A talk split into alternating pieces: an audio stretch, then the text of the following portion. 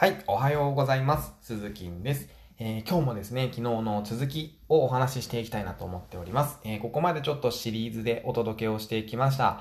えー、タヌキと呼ばれた僕ですね。タヌキと呼ばれたモテない男が、紆余曲折あり、いろんな恋をして、えー、ついに高校生になります。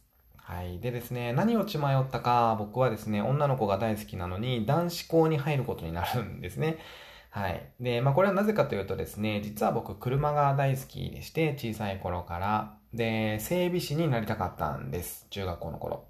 で、でもですよ、あの、いろんな大人からね、整備士は給料が安いとか、あの、本当に肉体労働で割に合わないとか、まあ散々いろんなことを言われまして、で、えっと、車の営業マンの人から、ね、親が車買ってた車の営業マンの人からも、まあそういうことを言われ、で、まあ結局、えー、本当は行きたかったのは工業高校の機械科っていうところに行きたかったんですけど、じゃなくて、普通の高校の普通科に行くことに自分で決めました。うん。で、えー、まあ大学でね、機械科を専攻しようと思ったわけですね。高校でダメなんだったら、まあ大学で行こうと。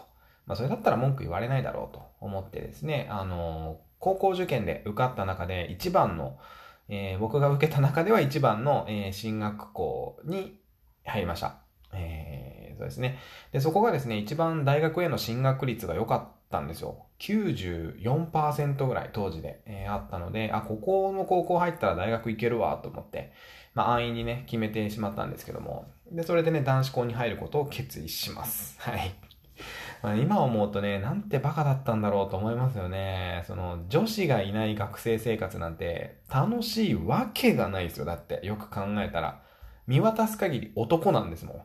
何がおもろいねんっていう話ですよ、そんな学生生活。まあ、実際ね、男だけの生活はむさ苦しかったですね、本当に。まあ別に楽しいのは楽しいんですけど、やっぱりまあ花がないですよね。うん。で、綺麗な先生も別にいないし、いないんですよ。男子校に綺麗な先生なんて。いたらダメだと思うんです、実際ね。大変なことになっちゃうんで。だからいないんでしょうね、きっとね。で、えー、まあ、女の子が死ぬほど好きだった僕が、えー、男の子に好かれてしまうんですね。悲劇ですよ、悲劇。で、まあ、どう好かれて、どう好かれるかというとですね、あのー、その男の子だけが呼ぶあだ名をつけられるんですね。僕の あだ名を。うん、もうな、どんなんだったかちょっと覚えてないですけど、まあ自分だけのあだ名をつけられます。で、他の人が呼んでないような名前で呼ばれるわけですよ。うん、でね、いつも後ろからそーっとね、こう耳元に話しかけてくるんですよ。そっと。気づかないようにあと、まあ、普通に話すときも、やたら距離が近かったりとか、あの、肩とか体にね、やたら触れてくるんですよ。触、あの、触ってくるんです。喋りながら。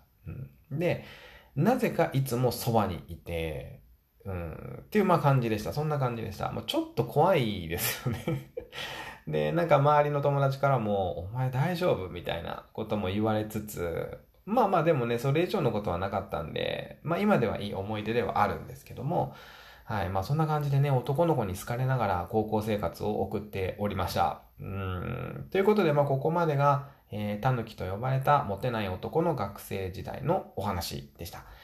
で、この後ですね、高校3年生の時かな、今の妻との出会いのきっかけが生まれるんですよ、実は。うん。まあでもこれちょっとね、あの、話すかどうかちょっと未定です。あの、別にもったいぶってるわけじゃなくて、あの、需要があるのかどうかちょっとわからないので、まあ、ここまでのね、再生回数とか、まあ、そういったこともちょっと含め、明日話すかどうかっていうのはちょっと今未定です。はい。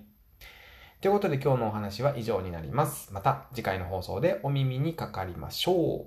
バイバイ。